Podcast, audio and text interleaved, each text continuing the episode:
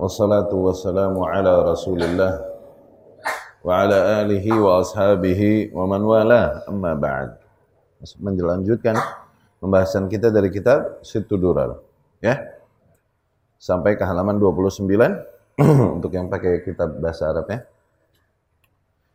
فكيف جف اتباع قوم وغلظت حجبهم عن فهم هذا وأخذوا يرمون بالسفسطة كل مدافع عن صفات الله وأسمائه من شبه أهل التعطيل والتمثيل ولم يروا لله حقا عليهم في الدفاع عن ذاته المقدسة maka kok bisa ini sebagian kaum hati mereka mati dan tertutup dari memahami hal ini kemudian setelah itu mereka mencela dan menggunjing memaki setiap orang yang bergerak membela sifat-sifat Allah Subhanahu wa taala, nama-nama Allah Subhanahu wa taala dari syubhat para ahlu ta'til dan tamsil. Dan mereka sama sekali tidak berpendapat bahwasanya Allah memiliki hak untuk dibela pada sifat-sifat nama-namanya yang mulia dan sifat-sifatnya dan zatnya yang suci. Kaifa yakunu ta'limu tauhid alladhi kana alaihi salafun salih والذب عنه muhatarat kalamiyah wa munaqashat bizantiyah. Kok bisa mereka mengatakan pengajaran tauhid, doktrin-doktrin tauhid sebagaimana dilakukan oleh salafus saleh dan juga praktek membela tauhid, menjaga tauhid adalah sebagai sebuah omong kosong belaka dan diskusi-diskusi pepesan kosong. Munaqashat bizantiyah ini artinya begitu. Ya. كيف yantali عليك هذا أخي القاري وأنت لا تكاد تجاوز آية من كتاب ربك إلا وهي مختومة بالتذكير باسم من أسماء الله عز وجل. Padahal ketika kau membaca kitab Allah jelas tidak hampir hampir setiap ayat ditutup dengan menye, dengan menyebutkan salah satu ism di antara asma-asma Allah Subhanahu wa taala. Seringkali ayat gini kan, ujungnya itu penutupannya adalah Allah menyebutkan di situ nama-nama Allah yang mulia, yang mulia. Maksudnya apa? Untuk senantiasa mengingatkan kita okay? dengan hal-hal yang sifatnya hak Allah Subhanahu wa taala yaitu tauhidnya dalam hal ini asma was sifat, ya. Seperti firman Allah Subhanahu wa taala, "Innallaha ghafurur rahim." Sesungguhnya Allah Maha Pengampun lagi Maha Penyayang. Allah juga berkata di ayat wa kana Allahu aliman hakima. Sungguh Allah Subhanahu wa taala Maha mengetahui lagi Maha bijaksana. Wallahu azizun dzuntiqam. Allah Maha perkasa, lagi akan membalas. Yani Maha membalas okay? perbuatan hamba-hambanya. Wa qawluhu ta'ala dan firman Allah Subhanahu wa taala wa'lamu anna Allah ya'lamu ma fi anfusikum fahdharu. Dan ketahuilah bahwasanya Allah Maha mengetahui apa yang ada di dalam hati kalian, maka waspadalah kalian. Allah berfirman, "Wa kana Allahu qawiyyan aziza." Dan Allah Subhanahu wa taala Maha kuat lagi Maha perkasa. Wa inna rabbaka lahuwal azizur rahim dan sesungguhnya Tuhanmu sungguh ia Maha perkasa lagi Maha penyayang. Dan firman-Nya innallaha kana 'alaikum raqiba. Sesungguhnya Allah Subhanahu wa taala senantiasa mengawasi kalian. Dan firman Allah Subhanahu wa taala wallahu ghaniyyun hamid dan Allah zat yang maha kaya lagi maha terpuji. Firman Allah Subhanahu wa taala inna batasya rabbika lasyadid. Sesungguhnya balasan Tuhanmu sangatlah keras. Innahu huwa yubdi'u wa yu'id. Sesungguhnya ia zat yang bisa mengembalikan, memulai dan mengembalikan segala perkara. perkara. Wa huwal ghafurul wadud dan ia juga Maha mengampuni lagi Maha mencintai. Dzul arsyil majid. Zat yang memiliki arsh ya, yang mulia. Fa'alul lima yurid, maha mampu melakukan apa pun yang ia kehendaki. Kullu dhalika lima lihadhihi al-asma' al-husna wa sifat al-ula min ta'thir fi qalbil al-alimi biha. Mengapa Allah sering kali menyebutkan di dalam ayat-ayat yang ada sering kali menutupnya dengan menyebutkan asma'nya demikian dan sifat-sifatnya demikian dikarenakan asma dan sifat demikian Allah Maha tahu, pastilah akan memiliki efek di hati orang yang memahaminya. Dengan senantiasa membacanya, pasti akan berefek di hati orang-orang yang memahaminya. Ya. Hatta yuraqib Allah fi syu'unihi kulliha. Sehingga dia semakin tumbuh muraqabahnya kepada Allah Subhanahu wa taala dalam semua urusannya. Muraqabah Raqaba yuraqibu artinya pengawasan. Oke, mengawas. Muraqabah adalah posisi seorang hamba sampai dia titik benar-benar sadar di mana Allah Subhanahu wa taala senantiasa memantaunya. Tuh. Oke? Okay? Sehingga selalulah dia melakukan ketaatan kepada Allah Subhanahu wa taala bukan karena malu ketahuan manusia dan lain-lain, tapi karena apa? Kesadarannya di mana Allah senantiasa ini manzilah muraqabah, kayak ihsan, kayak ihsan. Hah? Rasul bilang sallallahu alaihi wasallam, ihsan an ta'budallaha ka'annaka tarah wa illam takun tarah fa innahu yara. Ketika kau beribadah kepada Allah Subhanahu wa taala, yakni menjalankan semua perintahnya dan menjauhi larangannya. Tuh. Ketika kau beribadah kepada Allah Subhanahu wa taala as if you see him, seolah-olah kau melihatnya. Huh? Dan apabila kau tak melihatnya, namun kau selalu sadar bahwa senantiasa dia memantaumu sesungguhnya. Sehingga selalu kau mentaatinya. Ini muraqabah namanya. Ya, manzilah, level, muraqabah, muraqabah. Ya. Nah, orang yang memahami dan banyak membaca eh, banyak membaca dan memahami asma-asma Allah dan sifat-sifat Allah yang mulia yang sering kali Allah sebutkan di penutupan ayat-ayatnya, itu akan menimbulkan efek ini di hatinya. Ya. Fayaqbulu bidzalika haya'u sehingga sempurnalah rasa malunya kepada Allah Subhanahu wa ta'ala. Fa'an Sa'id bin Yazid al-Ansari. Diriwayatkan dari Sa'id bin Yazid al-Ansari. Anna rajulan qal, bahwasanya seseorang berkata, Ya Rasulullah, ausini, wahai Rasulullah, wasiati aku. Okay? Qal, Rasul pun berkata, Usika an tastahiya minallahi kama tastahi rajulan min salihi qawmik. Aku wasiati engkau agar kau malu kepada Allah Subhanahu wa taala sebagaimana engkau malu menghadapi seorang saleh yang ada di kaummu. Ya kan? Orang ngadepin orang yang saleh itu segen kan? Segen nggak? Nah, malulah kepada Allah sebagaimana kau malu kepadanya. Sungguh Allah lebih berhak untuk kau malu padanya daripada mak makhluk. Sebenarnya begitu. Ya?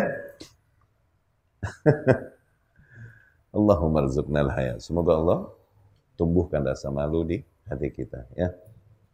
Wa qala Abu Bakar ini Siddiq radhiyallahu anhu. Abu Bakar Siddiq radhiyallahu anhu berkata wa huwa yahtubun nas dan dia sedang berkhutbah kepada manusia. Dia berkata ya ma'syarul muslimin, wahai sekalian kaum muslimin, istahyu min Allah, malulah kalian kepada Allah.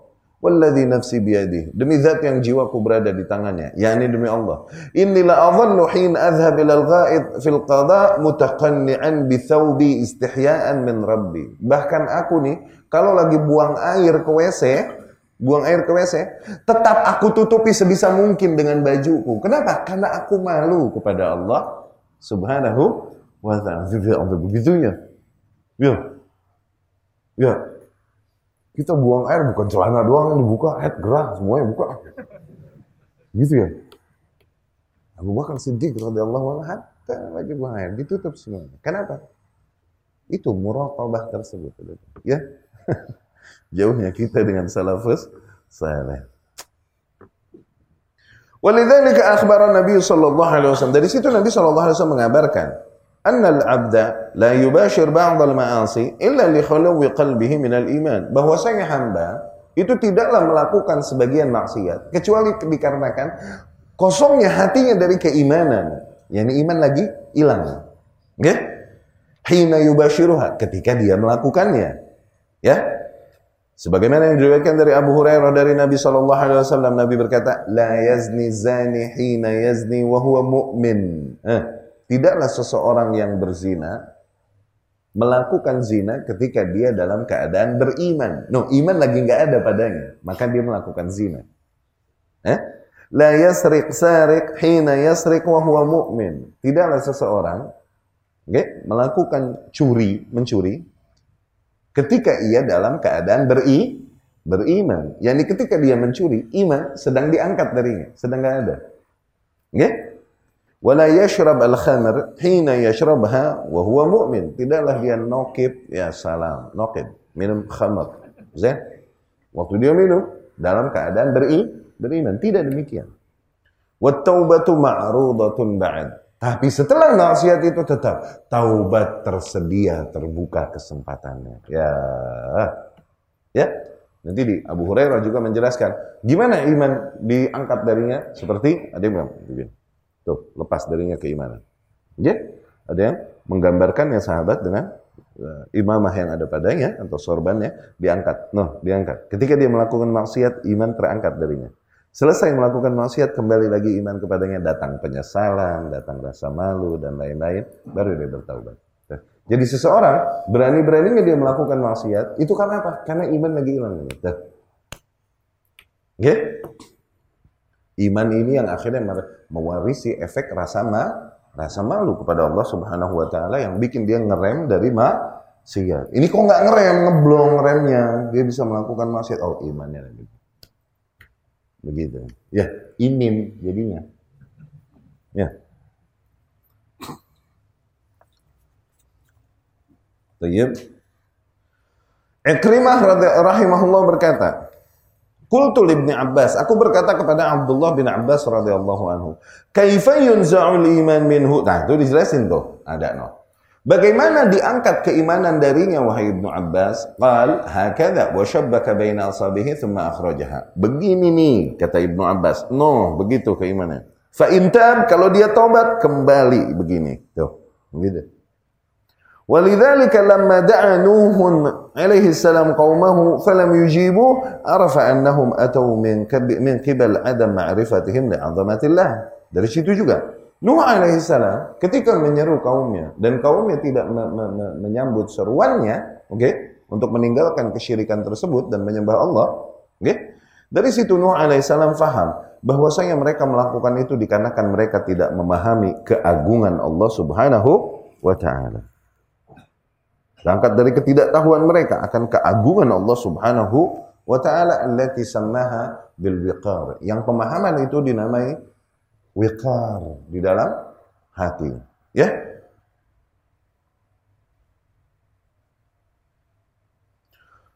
Faqal Nuh pun berkata, "Malakum la tarjuna lillahi wiqara." Mengapa kalian tidak mengharapkan wiqar di sisi Allah Subhanahu wa taala? Wiqar di sini tempat bersimpuh. Tempat bersim bersimpuh, ya berangkat dari memahami keagungan, keperkasaan dan kesempurnaan Allah Subhanahu wa taala, akhirnya kita hanyalah bersimpuh kepada Allah Subhanahu wa taala. Itu. Qala Ibnu Abbas, Ibnu Abbas berkata, "La ta'lamuna 'azamatah." Maknanya kalian tidak mengetahui keagungan Allah Subhanahu wa taala. Wa fi riwayah dan di dalam riwayat annahu fassara hadhihi al-ayah biqaulihi ma lakum la tu'azzimuna Allah haqqa 'azamati.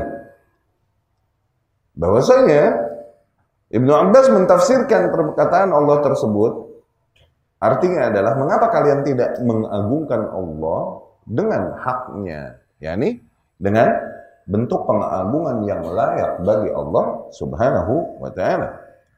وذلك لأن الخلق لو عظموا الله ما أشركوا به شيئا. Dikarenakan demikianlah makhluk andai saja mereka beneran mengagungkan Allah Subhanahu wa taala, niscaya ia tak akan mempersekutukan Allah dengan satu hal pun. Kalau emang beneran dia mengagungkan Allah, Allah Subhanahu wa taala. Sekarang terjadi kesyirikan itu kan apa? Berangkat dari emang kesombongannya. Tidak mengagungkan Allah Subhanahu wa taala sampai terjadilah kesyirikan padanya. Dia tidak terlalu memahami Ya? Tidak atau tidak memenuhi hak Allah untuk diagungkan selayaknya. Ya? Idzil khair kulluhu biyadi.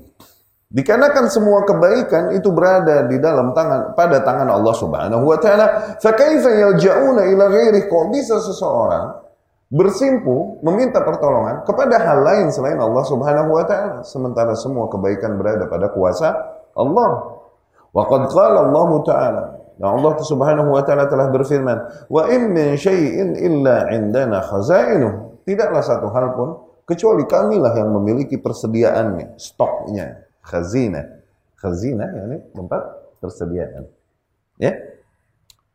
Walianna syarra kullahu madfu'un anhum biquwwatihi wa qahrihi wa jabarutih. Dan dikarenakan semua keburukan itu hanya dapat tersingkirkan dari para manusia itu dengan kekuatan Allah, dengan kuasanya. Allah Subhanahu wa taala berfirman, "Alaisallahu bikafin 'abda?" Bukankah Allah adalah zat yang maha mencukupi hamba-hambanya?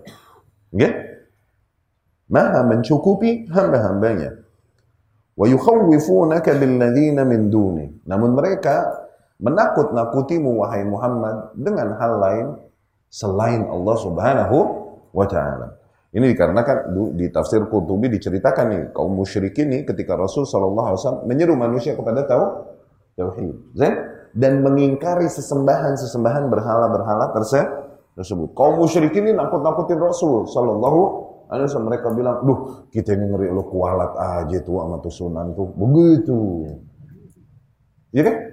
Bukankah Allah yang menguasai segalanya? Kok bisa mereka menakut-nakutimu dengan hal lain? Ya, dengan makhluk Allah Subhanahu wa taala. Jangan takut. Ya, tempat-tempat kesyirikan kita kencingin. Gimana? Hancurin. Nggak ada cerita kualat sama begituan. Ente nambah percaya, nambah yakin, nambah berperan dia. Itulah syaitan. Kenapa? Kafir, oke? Okay? Yang kafir totally, nggak percaya gaib, nggak percaya hari kebangkitan, nggak digodain setan. Kenapa? Sohib dan neraka. Konkret dia nggak percaya juga udah kan tujuan setan memang itu bikin dia kan kafir. Nah yang masih percaya ini ya akhirnya setan proses untuk menuju ke sana ke sana dia lakukan proses-proses tersebut. Ya kan? Oke orang Indonesia dulu sakti-sakti kan, kebal-kebal, tekbal. Tapi kok bisa dijajah tiga setengah abad? Katanya tekbal. Ke mana itu? Kekuatan kekebalan mereka ketika menghadapi penjajah. Jinnya, setannya nggak mau bantu mereka. Kenapa? Melawan sohib gue soalnya. Iya kan? Jadi jangan takut. Gitu. Nah, semua kekuatan berada di tangan Allah Subhanahu wa Ta'ala. Ya. Walau azzama al-khalqu rabbahum lasakanatil khasyatu fi qulubihim. Andai saja para makhluk mengagungkan Rabb mereka sesungguhnya niscaya rasa takut akan menempati hati mereka kepada Tuhannya. Jadi akan datang rasa khasyah, takut kepada Allah. Kenapa? Emang mengagungkan Allah subhanahu wa ta'ala. Hatta la tara minhum asiyan. Sehingga kau melihat mereka tidak melakukan maksiat. Ya? Idh khasyatullah tahul bainahum wa bainahum muwaqa'ah sakhati dikarenakan demikian rasa rasa demikianlah rasa takut kepada Allah Subhanahu wa taala. Itu menselah. Oke, okay? menyelah antara seorang hamba dengan pelanggaran kepada Allah Subhanahu wa taala. Yang rem dia adalah rasa takutnya kepada Allah Subhanahu wa taala. Fatilkal khasyah. Nah, itulah rasa takut. Wadzikru ta'atullah. Dan yang dimaksud dengan zikir adalah mentaati Allah. Melakukan semua bentuk ketaatan Allah, maka dia berzikir kepada Allah. Tuh. Oke? Okay? Zikir itu bukan zikir jamaah, bukan. Ya? Bukan. Zikir adalah ketika seorang hamba mentaati Allah Subhanahu wa taala. Ketika dia menerapkan tauhid di dalam kehidupannya, maka dia berzikir kepada Allah. Ketika dia mengingkari kesyirikan, maka dia, sedang berzikir kepada Allah. Ketika dia mentaati, mengikuti sunnah Rasulnya Shallallahu Alaihi Wasallam, dia mentaati Allah, sedang berzikir kepada Allah. Ketika dia membela sunnah Rasul dari bidah-bidah yang mengotori kesuciannya, eh? maka dia sedang berzikir kepada Allah Subhanahu wa Ta'ala. Faman atau Allah faqad zakara. Maka barang siapa yang melakukan ketaatan apa pun kepada Allah, maka ia telah berzikir kepada Allah, telah mengingat Allah. Wa man lam yuti'hu falaysa bidzakir. Dan barang siapa yang tidak mentaati Allah, maka ia bukanlah orang yang berzikir wa in aktsara at-tasbih wa Quran. Kalaupun banyak dia mengucapkan tasbih, banyak dia membaca Al-Quran, tapi dia tidak mentaati Allah, maka dia bukan orang yang berzikir kepada Allah Subhanahu wa taala. Ya, ajib. Ini perkataan Sa'id bin Jubair rahimahullah. Sa'id bin Jubair tabi'in, ya murid para sahabat radhiyallahu anhu. Wa fi kalamihi hadha ma'nan daqiq yanbaghi at-tanabbuh lah. Nah, dari pernyataannya ini terdapat makna yang sangat dalam yang kita harus aware darinya. Wa huwa anna al-'abda la illa idza ghaba 'an qalbihi muraqabatullah.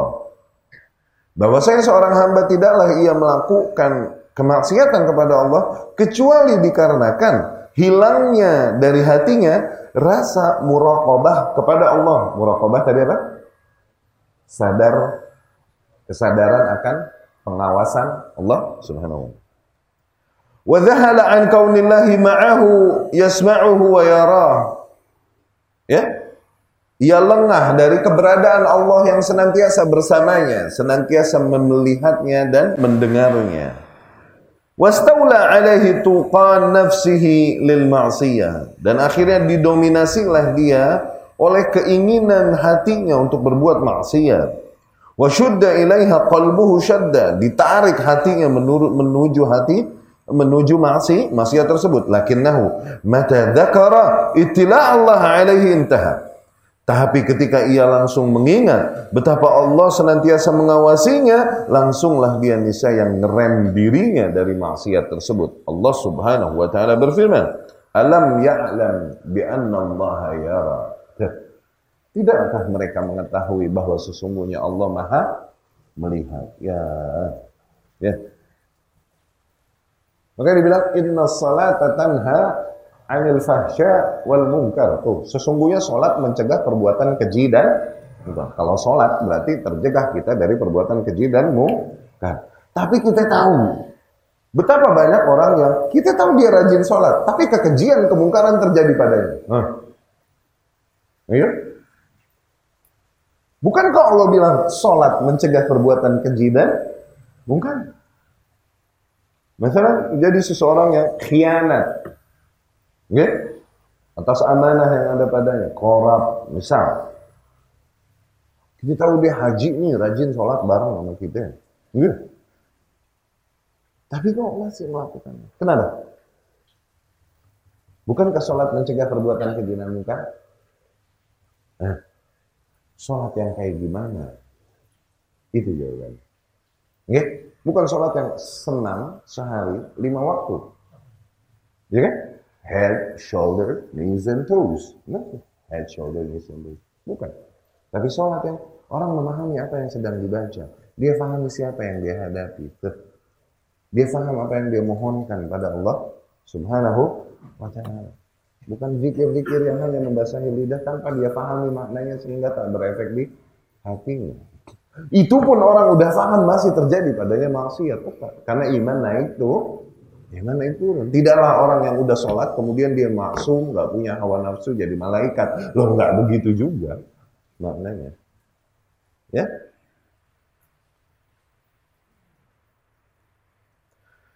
Perkataan beliau rahimahullah faman Allah faqad dzakarah. Barang siapa yang mentaati Allah, maka sungguh ia telah berzikir. Maknanya adalah aslu az-zikir wa asasu. Dasar atau hakikatnya zikir alladzi huwa dzikrul qalb. Yaitu apa? Zikirnya hati.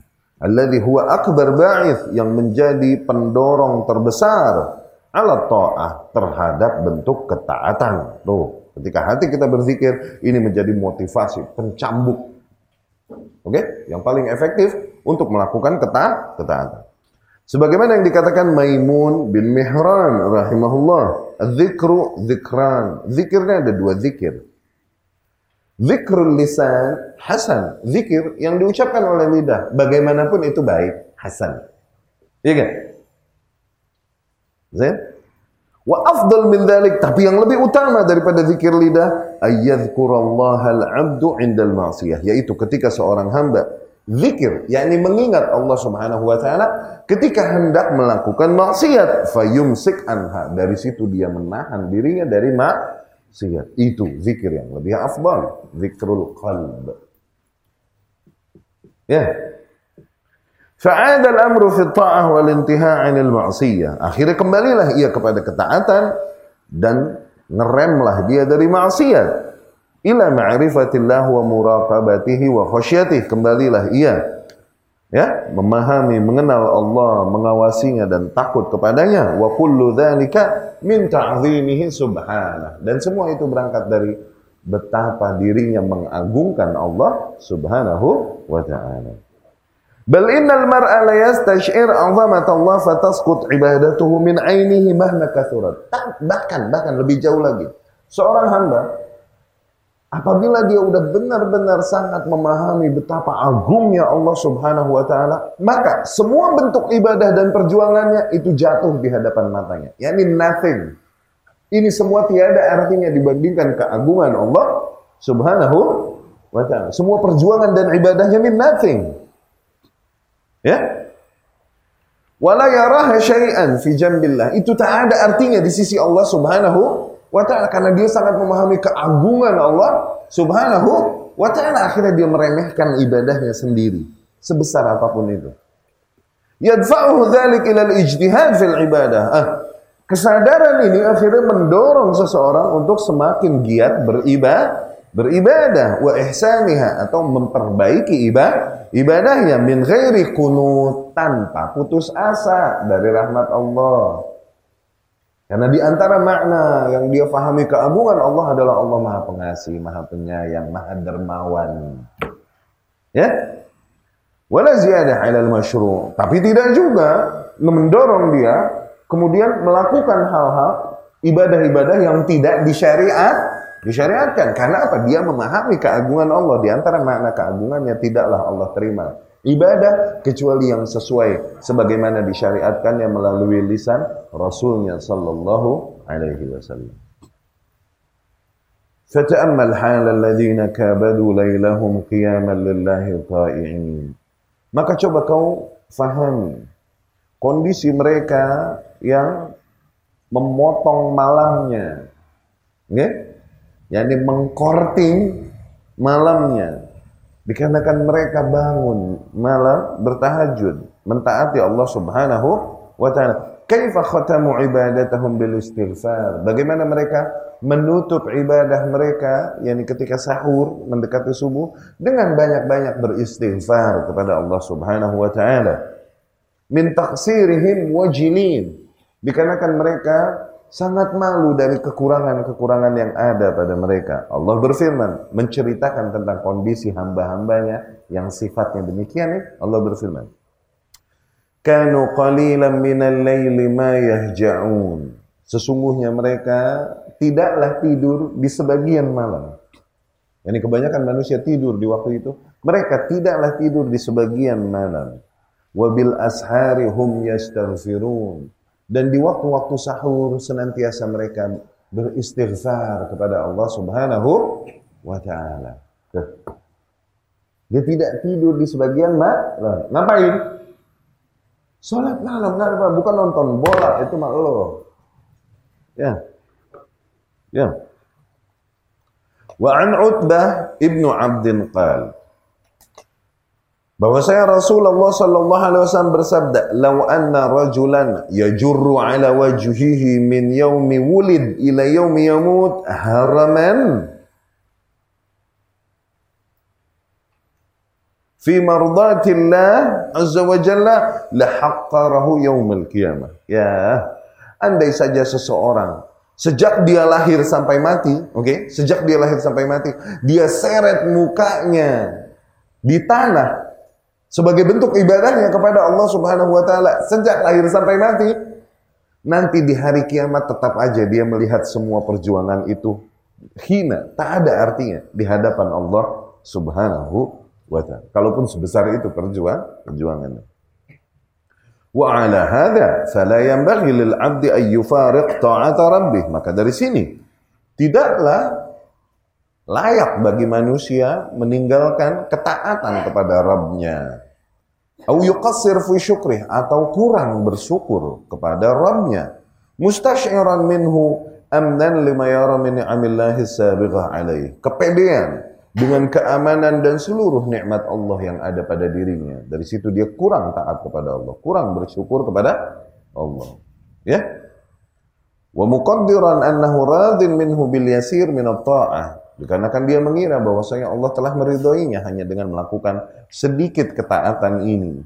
Allati tuwafihi naf min nafsi yang dapat dia lakukan pada dirinya. Sesungguhnya Allah Subhanahu wa taala berfirman, "Afa aminu makrallah?" Apakah ia pede dari makar Allah? Tuh, Allah pun bermakar, huh? berpropaganda. Fala ya'man min makrillahi illa al-qaumul khasirun. Sungguh tidaklah mereka tidaklah merasa aman dari tipu daya Allah, dari makar Allah kecuali orang-orang yang meru merugi. Ini orang yang udah kepedean bahwasanya Allah akan merahmati dia, mengampuni dia. Dari situ dia malas beribadah, beribadah, malas melakukan keta ketaatan. Tuh, ini orang yang kepedean. Ini namanya maghrur, terlena, tertipu dengan apa yang ada padanya. Ya. Tapi kita cukupkan dulu sekian penyampaian materinya. Bab ini masih panjang memang. Pertemuan yang akan datang kita masuk ke perkataan Zunnun rahimahullah. Ya.